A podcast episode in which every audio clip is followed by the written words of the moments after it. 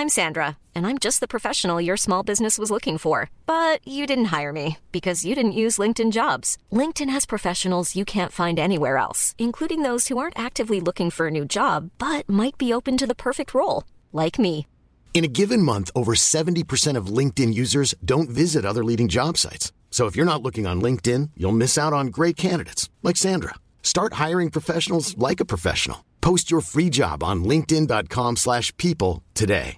Hey, I'm Ryan Reynolds. Recently, I asked Mint Mobile's legal team if big wireless companies are allowed to raise prices due to inflation. They said yes. And then when I asked if raising prices technically violates those onerous two-year contracts, they said, "What the f*** are you talking about? You insane Hollywood ass." So to recap, we're cutting the price of Mint Unlimited from $30 a month to just $15 a month. Give it a try at mintmobile.com slash switch. $45 upfront for three months plus taxes and fees. Promo rate for new customers for limited time. Unlimited more than 40 gigabytes per month. Slows. Full terms at mintmobile.com. Gaby Roslin Podcast. Hello and welcome to that Gaby Roslin podcast, part of the ACAST Creator Network.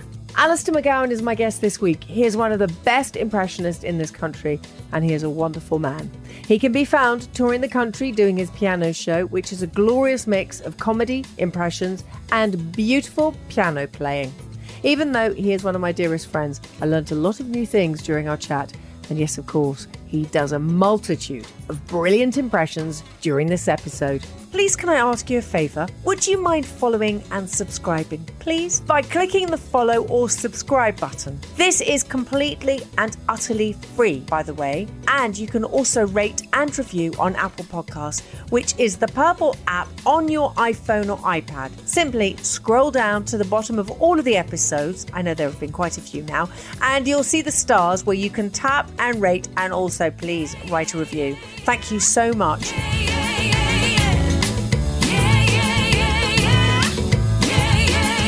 It's that Gaby Roslin Podcast. Gaby Roslin Podcast. Is this like Louis Theroux's podcast? Are you recording this bit? And We're uh, out, recording you? every bit. because they do. Yes. Have you heard Louis? That's what that's what Louis does. He he sort of records people when they when they're not expecting it. So That's you, what you we get this sort of false start. You do that as well? We do it. No, I didn't Yeah. know that. I Thanks, thought you just start in a big showbiz way and kind of go, "Here I am. I'm talking to." I can't. I can't do impressions though. That, well, it's lucky you can't because I know somebody who can. Oh really? Yeah, I know a son, Alistair McGowan, who's one of my dearest, most beautiful friends, the man I trust with anything and everything. There we go. Alistair, Ah. do you know what's so amazing is that in my head I thought, I know he'll start with an impression. No, you didn't. Think I did. Of course, I listen. How well do we know each other? Um, and I thought I tried to work out which one it would be, and guess who I Hmm. thought you'd go with? Louis Theroux, No. Richard Madeley. Yes. Do you know that's people's most popular from the TV thing? I mean, it was 20 years ago now he did the TV thing, and uh, and yet it's something that's never really worked since then. It's really odd. I still But do live work in case people are wondering what I do these days. But when I do my live shows, it's, it's the, the part of the fun with that was, and you know, I've got to do it to illustrate it. But part of the fun was was Ronni alongside me, which is true of a lot of the sketches. Actually, people often, you know, well, I don't think they do uh, do forget that because, um, well, she doesn't let them. Uh, but no, no, no, seriously, seriously.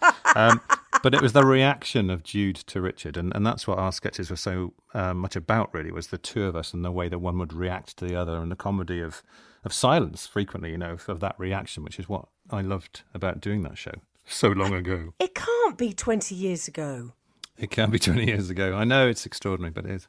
Uh, Yeah, we were watching something on uh, UK Gold or Dave the other night, and it was all about it was um, comedians watching comedy shows.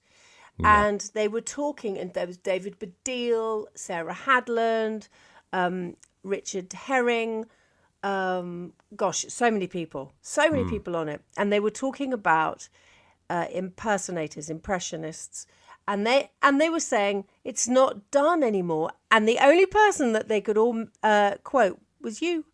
Oh, well, that's saying, nice. Apart from Alistair McGowan, Alistair McGowan, and I Well- sat there with my kids cheering. Of, yes, The thing is, if, if I'm allowed to mention other podcasts, but uh, there's a fellow called Simon Lipson who I worked with back in the early 90s. I mean, really, late 80s, early 90s. We started out together on the circuit, and Simon did a few good impressions and still does.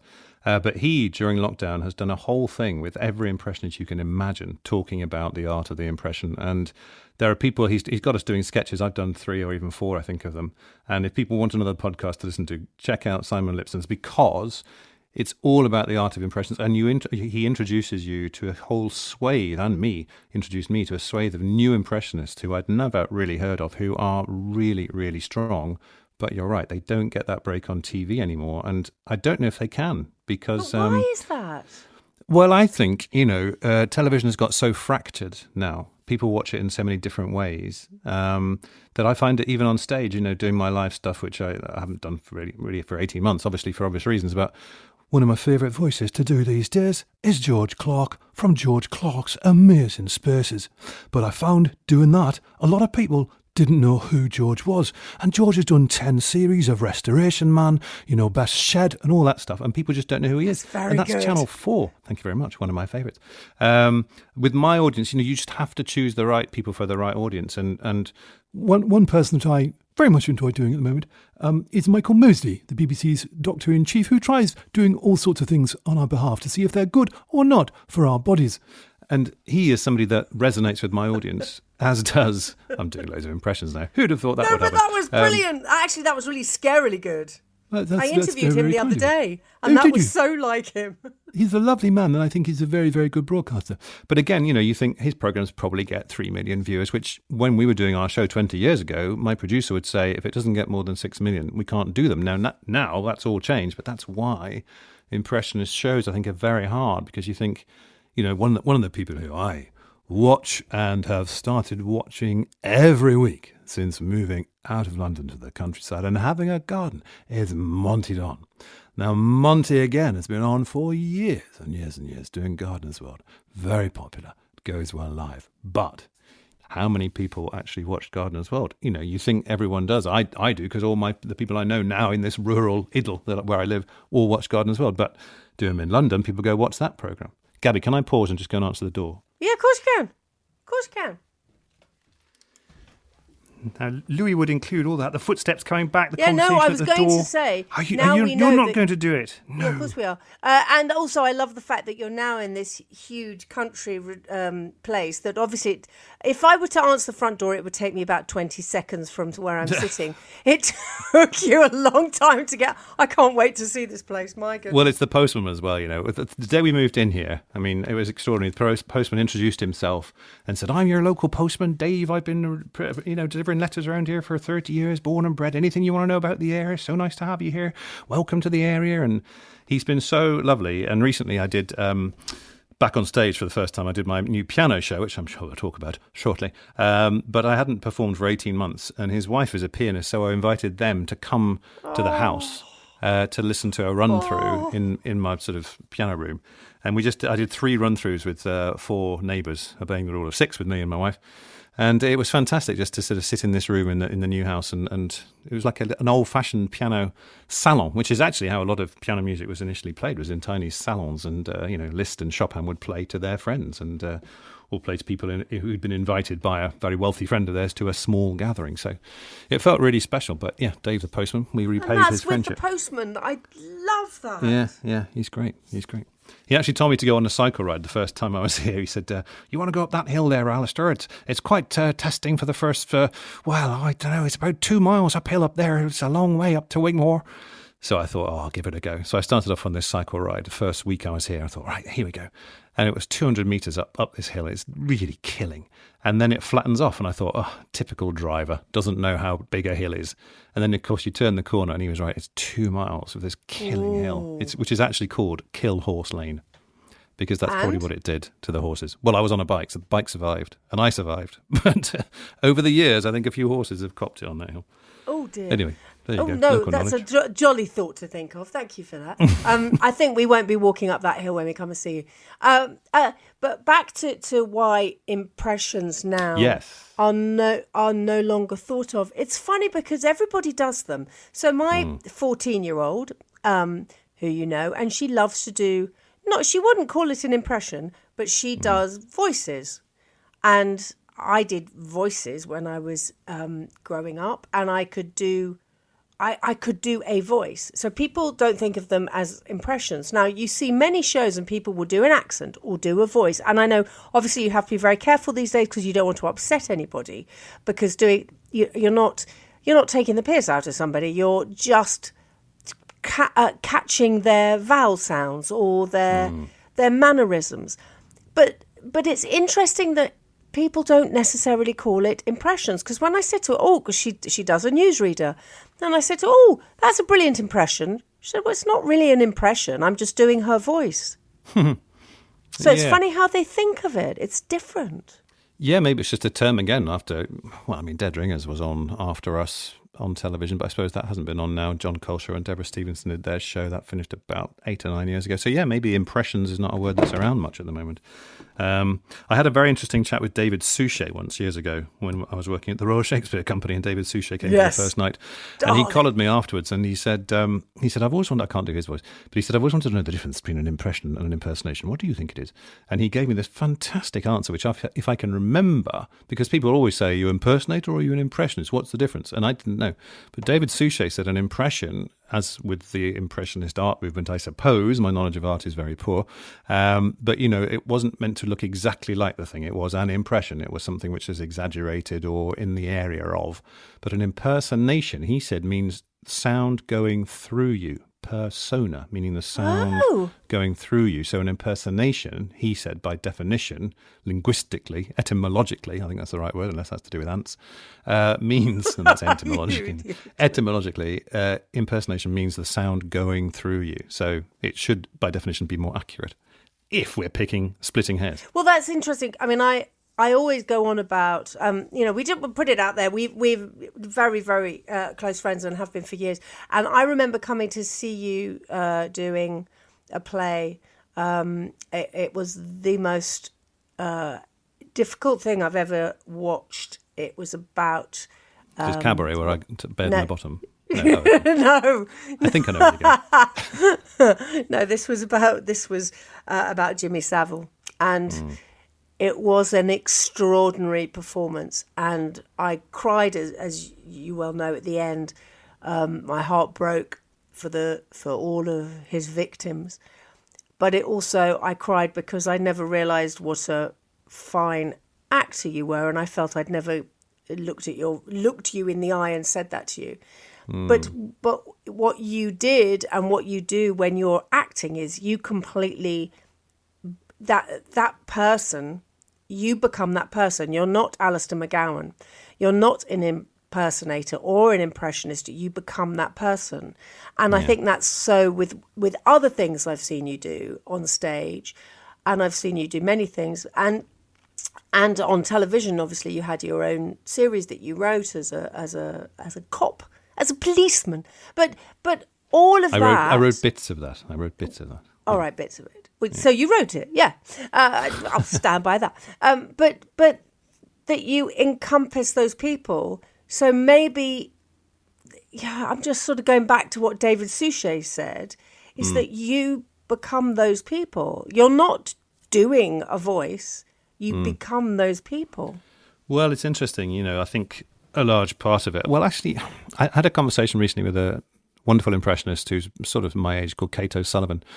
And um, she's terrific. And we were just talking about how you maybe get to a stage in life as an impressionist, I suppose, if that's what I am, where it becomes somehow less appealing because you have a greater sense of who you are yourself. And for a long time, you know, you want to be somebody else. I mean, I remember doing the telly show and absolutely loving putting on a makeup and a, and a wig and being Jonathan Ross. And now Jonathan was somebody I've always, you know, admired hugely ever since I was, you know, watching television before I was even doing impressions back in the late 80s when he did the, the Last Resort. And suddenly, Jonathan developed this real wit, you know, and has had it ever since. Um, but when I, was, when I was dressed up as Jonathan all day long, somehow looking in the mirror, you know, I wasn't. I mean, I mentioned David Suchet. He used to be Poirot all day. Um, apparently, when he was had the makeup on, Yes, he would yes. become Poirot and stay in Poirot all day. Um, but sometimes with the characters, you put the makeup on, or I did 20 years ago in Ronni, and you do them a little bit, but you wouldn't sustain it all the time. But with Jonathan, somehow I did. I don't know why, but there was a great sense of power and a great sense of, of wish fulfillment, which is the point I'm trying to make. That I loved being Jonathan because I was suddenly really funny and I had status. And everything I said seemed to turn to gold or to be nice or to be witty or to be warm. And so that was a sort of a wish fulfillment, as I said, in me that I wanted to be like Jonathan. And even when I did um, Gary Lineker, I'm, I'm really enjoying doing Gary because somehow it made me feel very in touch with my sporting side, even though he was only talking, he wasn't actually playing the game for heaven's sake. But you know, but I, I just loved it. You think, oh God, I'm now this person, I'm now that person. This is great. But yeah, Is that I shyness? What Kate that- said is right. Is, yeah, is I think covering the shyness.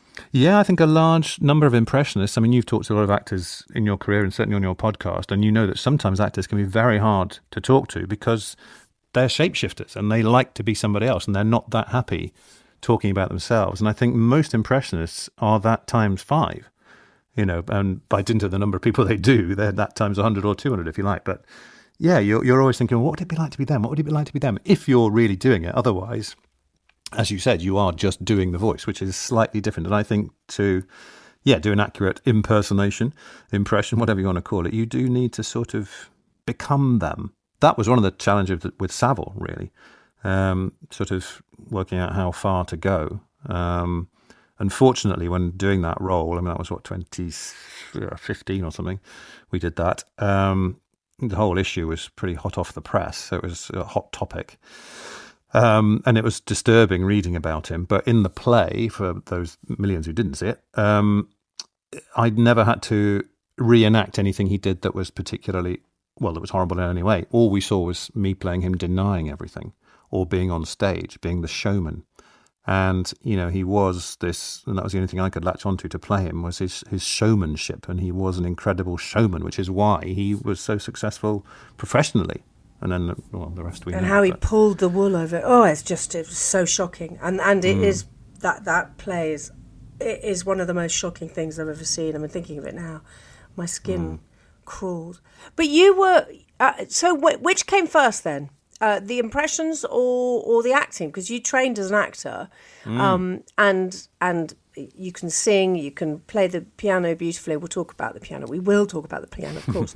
but um, so, but which came first? Were you the child who did uh, the teachers' voices at school, or were you the child that wanted to be on stage? Uh, I was actually neither. I was the child who wanted to be a journalist and write about football.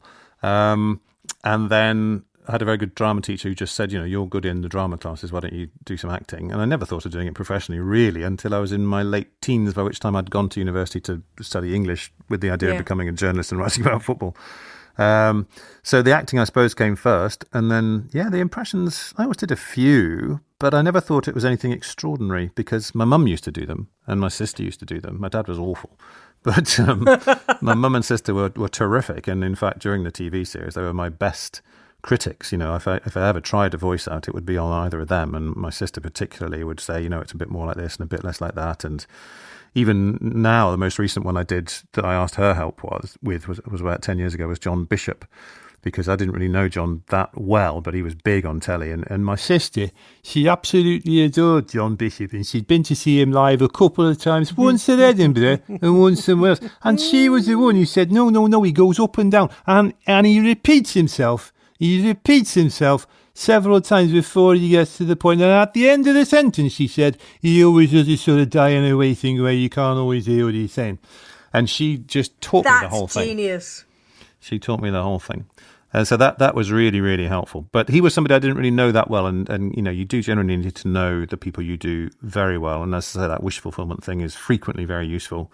But which came first? Yeah, I suppose the acting and then the impressions really, to answer the question, um, were, were a way of getting my equity card. Because back in the late 80s, when I was leaving drum school, you had to join equity. And to join equity, you had to have had a certain number of paid contracts. And you could get these contracts either in those days by, uh, po- no, what was it? Entertaining old people, uh, stripping, or by doing stand up comedy. So obviously the stripping didn't work too well. Made up for it in Cabaret in 2008 in the West End. Um, but um, yeah, so I thought, well, I'll just try the comedy. And I'd been to the comedy store a couple of times by default, really. I was so excited and just did everything I could in London when I was first in London. Went to the comedy store and I'd seen Phil Cornwell down there, who was the impressionist at the time on the circuit. And, uh, you know, I just thought, well, I'd like to have a crack at that. So I just started doing a few and I thought I'll just do my eight contracts, which is all you needed to get. And then I'll give it up and I'll join the Royal Shakespeare Company and become the next Roger Rees, who was my sort of acting hero at the time. He died a couple of years ago, Roger. But um, yeah, it just took off. It just took off, and I just loved it. I absolutely loved it from the word go. But loving stand up. So the thing about stand up, and, and every time we speak to, and we've spoken to everyone from Rob Beckett and Rob Brydon and Lee Mack, and and It's taking you this long to come to me. Don't no, worry. not at all. Um, uh, but all of these people who do stand up, the thing, uh, the thing I don't get, and I'm, uh, and and I talk about it on the podcast. I'm very open about the fact I'm unbelievably shy. But put me in front of um, a, a live TV show or live radio, and I can talk to anyone. But the idea of sta- doing stand up comedy fill makes my stomach just uh, in knots. The idea of it because you get if it doesn't work, it it, Yeah. it really doesn't work, and that's why so many comedians have that. Oh gosh, painted on smile sounds sounds very sort of old fashioned, but Yeah, I you do kind of sell your that. joke. You sell your jokes. Yeah. Um, I, I, people say that all the time, and obviously it's not easy, and you learn from your mistakes, and you've got to make some big mistakes early on to learn from them. I remember seeing Mark Lamarr a lot when I was younger, starting out in the late eighties, and Mark used to die every other show. Uh, and then he suddenly developed through that the ability to talk to the audience and to turn around any given situation. And he would wrestle with the audience like it was a crocodile, and he would just get them to love him after a while. It was extraordinary, but he had to fail to, to do that. And I had some spectacular failings early on, couple. Not that many, I suppose, really. But um, the thing I always say to people who, who say it's, it's really hard, is, especially actors, is it's actually easier than acting. Much easier Really? than acting. Yes. Being in a play, well, I had a friend who is an actor and a director, and in fact directed the Savile play brilliantly, Brendan O'Hea. And Brendan wanted to do some stand up for a while. He'd done some stuff at the Globe where he talked to the audience in Henry V, I think. And he said, Al, I'd love to do some stand up. Can you teach me? Can you teach me? So I said, well, look, we'll book you some gigs in and let's, let's get it done. So over a sort of six month period, he waited for his gig and he wrote his material. I said, I can't write the stuff for you. You must write your own material. So he did that and I helped him with it a little tiny bit, but not much. But then it was all about the delivery and we learnt and learnt and learnt and practiced. And then the day before his first gig, I said, how are you feeling? He said, I'm so, I'm so nervous. I said, what are you nervous about? He said, I'm nervous of going wrong. And I said, Brendan, in stand up, there is no wrong. There are only different degrees of right. And he said, That's brilliant. What do you mean by that? And I said, I mean that you are the person who's written this. So you're the only person who knows if it's gone wrong. And if it's gone wrong, you don't admit it. You just get out of it um, by doing something different. Now, if you're in a play and you go wrong, you know, there are six other actors on the stage potentially with you looking at you thinking, where the hell have you gone? You've skipped a page or you've gone to a different play or whatever else, or your entrance is late and you've let them all down and everyone's got to decide amongst you who's going to pick it up, who's going to go where, who's going to readjust, who's going to think, oh, yes, okay, we've gone back to that bit, right on we go. It's even worse in a musical where when I did my first musical, I forgot the opening lines of my song. It was at the Royal Shakespeare Theatre and I was so moved to be on stage after years of going there with my mother and she was in the audience. And I just thought, I can't believe I'm on this stage. And suddenly the band were playing and I was thinking, oh, I'm supposed to be singing. And I couldn't remember my song. And of course, the band don't stop. The band can't stop. The band can't all go, oh, where is he? Let's wait for him to catch up. You've just got suddenly not got to remember your line. You've got to remember where they are now in the song and then jump in like a skipping rope game. So I would say musicals are the hardest. Um, acting is uh, next hardest, and stand up is is far far easier than that. Yes, but I'm still going to come back to you about that because yes, I mean, I'm I'm lucky enough to have done musical. I'm lucky enough to Yeah. have been in some plays, and yes, you there's the responsibility to your fellow uh, performers and obviously to the audience. But still, that maybe hopefully they'll help you out as well. But still, you're standing on stage on your own, and you you were waiting for that gag, each gag, to get the laughter. And if you don't get the laughter, doesn't that just inside? Doesn't don't you just disappear inside yourself and think, oh my goodness, this hasn't worked, and then this one hasn't got a laugh, and now where do I go? Yeah, Sean Lock, when I used to do loads of stand up with, with Sean at the, at the comedy store, he was a very good sort of uh, analyzer of comedy. He'd pass on little tips. And he said, You're only three gags away from, from getting booed off. And you'd go, What? Yeah, you're three, three, three gags away from getting booed off. No matter how far you were into your set and how well you'd done, if you did one that didn't work, they go, Oh, that didn't work. Oh, oh." second one, they think, Oh, that's two. Oh, we thought this guy was quite good, but now you're suddenly not very good. And you did three that don't work, and they go, oh, for 19 minutes, this guy was really funny, but now, get off! And you think it is extraordinary. They say football managers are six games away from the sack, and comics are three gags away from being booed off, according to Sean Lock. Oh. But there is some truth in that. But then you work out over the years strategies to get out of it, or you think, oh, I'll skip that gag I was going to do. I'll go to that one because that always slays them. Or you think this is just a quiet audience. They're smiling. I hope. And you do that thing, yes, the rictus grin, or you start laughing at things, or you just, which is something we learned from you and Chris Evans actually on the Big Breakfast. I think a lot of stand ups probably did. That I think you and Chris were the first people on there to acknowledge on television and live television if something had gone wrong. Everybody else always tried to cover, you know, the Frank Boughs of this world or whoever else. There was nothing, nothing went wrong there. Don't worry, nothing went wrong. They would just carry on. But you and Chris would actually draw attention to it and go, "Oh, we've lost our link. Oh, oh, well, that didn't go so well. Oh, okay, well, let's try and get him back." And I think, certainly for me, watching you and Chris was a lesson in just acknowledge that something hasn't worked and then move on because then they'll laugh with you. But again, Yeah. going back to Sean Lock's point, you can only play that card twice. Yeah, no, I mean, I, I, I mean, everybody always says that, and for, for the amount of time I've done um, TV and radio, I've, there's ne- when when somebody interviews me and they say, "Oh, tell us about when those embarrassing moments where things go wrong." I said, "Well, I can't because they go wrong all the time, and I tell everybody." But that's still not the same as the the laugh thing. I suppose, I suppose it's.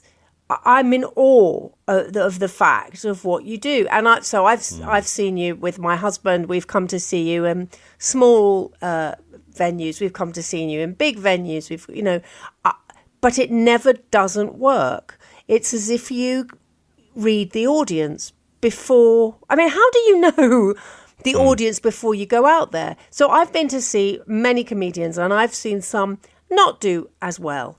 Um, I've and I've seen some do incredibly brilliantly, like you.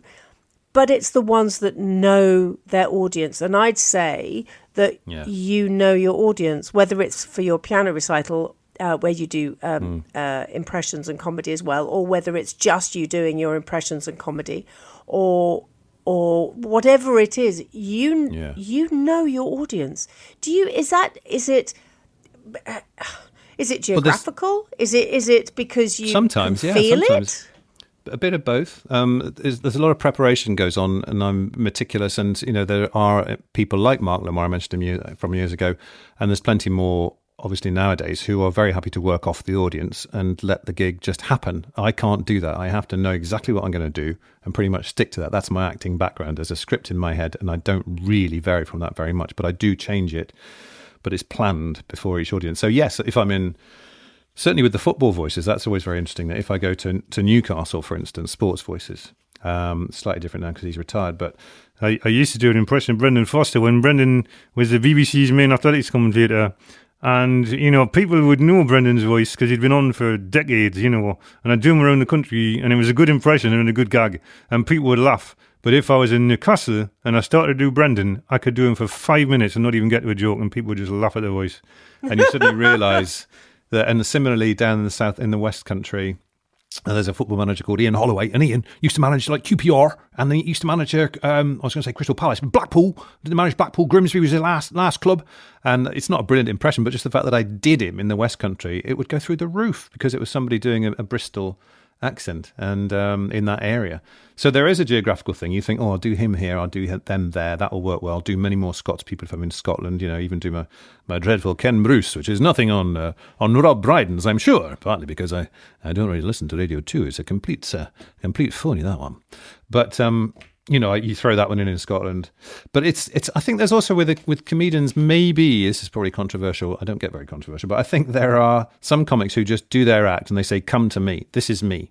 And I was talking to another comic about this from my generation recently. We talked about it as therapy comedy, where there's a lot of people now who want to talk about themselves and their background and their issues and everything else.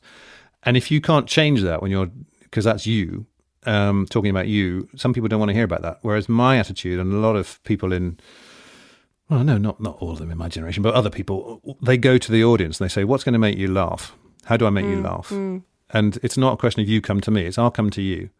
And that seems to have fallen out of favour a little bit. And if you think about about the generation before me, you know, the Monkhouses and all those people, that was all about, you know, here's a gag for you. This is going to make you laugh. It was nothing about them. You didn't learn anything about them. So my generation, I suppose, the Ben Elton generation, if you want, were more confessional. But the present generation, it's almost, as I say, therapy. Therapy That's comedy. very interesting. And you can't bend that. You can't be somebody else if you're performing in front of businessmen at the Grosvenor, you know, and then the next minute you're perform, performing at the Arcola Theatre in Hackney. It's going to be a very different audience. Whereas if you're just trying to make people laugh, but I'm not saying that I can do that everywhere because I can't. And I know now that if I went to the comedy store with my probably accent and age and references, people would stare blankly at me doing my impression of Monty Don or whoever it might be, even me doing my, my Chris Packham. I, I can only do one word of Chris Packham at the moment, which is um. But if I just did my impression of Chris Packham going, Faust, they'd probably say, Who's Chris Packham? What's BBC Two? What's Springwatch? You know, but my audience, they go, Oh, how hilarious. You can only do one word of him, but we know who he is because we watch Springwatch and we live near a Faust. That's very good. What what is success to you then? Happiness. Simple as that. Always has been, really, I think. The, the, the striving for personal happiness. I know I, I, if I hear myself, I sound quite grumpy. Um, and people are always quite surprised because I'm quite cynical and I don't go out dancing or drinking or anything like that. But I just have a sort of contentment. And I think, you know, being content and being able to be kind to people is that's, that's success for me. And it always was, you know, and, um, my mother, bless her, you know, she was a great driver for me. She was really more ambitious for me than I was in many ways. Not that I was a, she was a helicopter parent. I don't think they existed in those days. Um, a combine harvester parent, perhaps they were in those days. um, but no, she, she, but she always, you know, wanted me to go further and further, and this, this, this will be success, and that'll be success. And for me, it was always doing a good job and being able to just be content and be nice to people is that's that's that's success for me. And I think people measure success in so many different ways, don't they? You know, have you got a car? Have you got children? Have you got this? Have you got that? And uh, I've never been that really. No, you haven't. I have to say, I you're possibly one of the kindest people that I know because it comes from somewhere very, very deep inside you. I mean, I I always um, uh, remind you of something you said to me years ago, where it was, uh, you know, you see a bee, and you will always be very careful and make, um, whi- which we should all do. Uh, let's be honest, but very carefully make sure that the bee is okay, and you look at the bee, and you appreciate the bee, and you make sure that the bee is going to be safe, and nobody's going to tread on it, or no car's going to drive over it, and you love. It's those moments of pure beauty that it's just a note in a piece of music that you will you will suddenly make me hear a note in a piece of music that I would have just mm. said, well, that's a note of many other notes that brought mm. about that nice chord. Or, and you'll say, no, no, no, just listen to where that note takes you. And it's Yeah. because you have, you've always given time to people, but you have you, you, an innate kindness. You want, you want everybody also to appreciate that bumblebee, to appreciate that beautiful fruit, to appreciate mm. that note. And that comes from very deep inside you. Yeah, yeah. You're moving me now. you get me all Embarrassed you. Yes, um, it does, I suppose. And uh, I don't know, is it parenting or is it genetics? But you know, my father was. He wasn't brought up in this country, um, and he wasn't a religious person exactly. But he, as we found out through "Who Do You Think You Are," which was an amazing experience. That was Uh, so incredible to watch. Yeah. So he was brought up in in India, um, of Anglo-Indian parents, to whom he never, to which he never really confessed to me. So it was all a shock. I just thought that they were happened to be in India when he was born, but it was quite a Christian community. And even though he wasn't brought up, you know, going to church and God fearing, and certainly never instilled that into me, he was, I think, the most Christian person I've ever met. In in the fact, well, met. Do you meet your father? that I knew. Um, and he, one of the things that he said to me, which was just fantastic, was always treat people as you would want to be treated. And you think, So true. So well, true. Okay, there we go. And you know, the other thing he taught me, which which is one of the many reasons I don't even pay any attention to Twitter. So what I'm saying is probably a huge generalization. But he said, it's it's a it's a cliche, it's a proverb. You know, you can please some of the people some of the time, but you can't please all of the people all of the time. And if you know that, you don't even need to look at Twitter or go on Twitter or post anything on Twitter ever. That is the whole thing you need to know about life. You can please some of the people some of the time, but you'll never please all of the people all the time. Stop trying. You know, you will save yourself a lot of stress and I think be a lot happier if you're not trying to do that all the time and just accept it. And that was borne out when we did our first TV show. It was weird actually and uh, gave me a, f- a fairly balanced idea of that because the very first review we had, I think, was in the Express and the Mail. Picked it out the first show we did, a pilot, and uh, this is what 1999. And the Mail, I think, said something like, uh, "Very interesting, very good show, very uh, a lot of sketches, much more hit than miss. Deserves to get a series, if only for the excellent Elvis Costello, which both looks and sounds like the great man himself." And the other one, the Express, said, more hit than miss, deserves to get a series, some very good writing here. Uh, the only thing that fails is the Elvis Costello song, which neither looks nor sounds nothing like the man himself. Yeah, and you go, there's two people who clearly are both fans of Elvis Costello because they knew who he was. And one said, that's exactly him. And the other one said, that's nothing like him. And I thought, there you go. We're not going to please everybody here. We've always got to just know that we did our best. And that's the other thing my father taught me always do your best. And if you do that, you know, you don't need to know what the reviews say. You think, well, I did my Ryan Reynolds here from Mint Mobile. With the price of just about everything going up during inflation, we thought we'd bring our prices down. So to help us, we brought in a reverse auctioneer, which is apparently a thing. Mint Mobile unlimited premium wireless. Ready to get 30, 30, bit to get 30, bit to get 20, 20, 20, bit to get 20, 20, bit to get 15, 15, 15, 15 just 15 bucks a month. So, Give it a try at mintmobile.com slash switch. $45 upfront for three months plus taxes and fees. Promo rate for new customers for limited time. Unlimited more than 40 gigabytes per month. Slows. Full terms at mintmobile.com.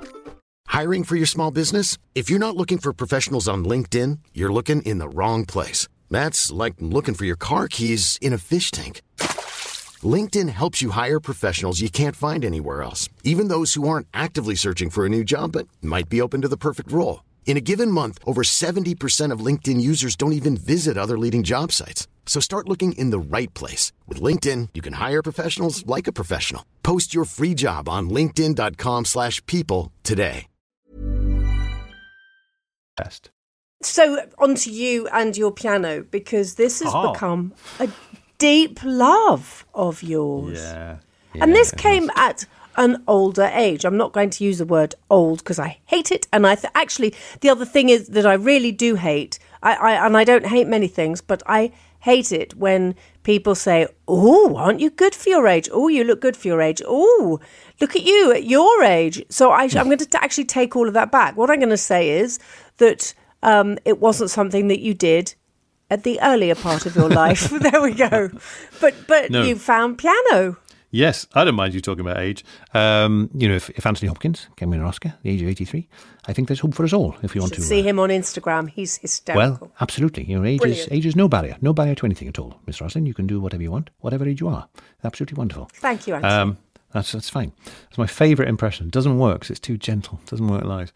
Uh, anyway, uh, yes, I started playing the piano properly when I was 49, and I'd always wanted to do it, and uh, I just absolutely adore it. I have to hold myself back from doing too much because I have. You would never think you can get injuries from playing the piano, but of course you can. And I've injured my shoulders and my back and my knee and my foot and um, lots of fingers and thumbs as well over the last six or seven years periodically.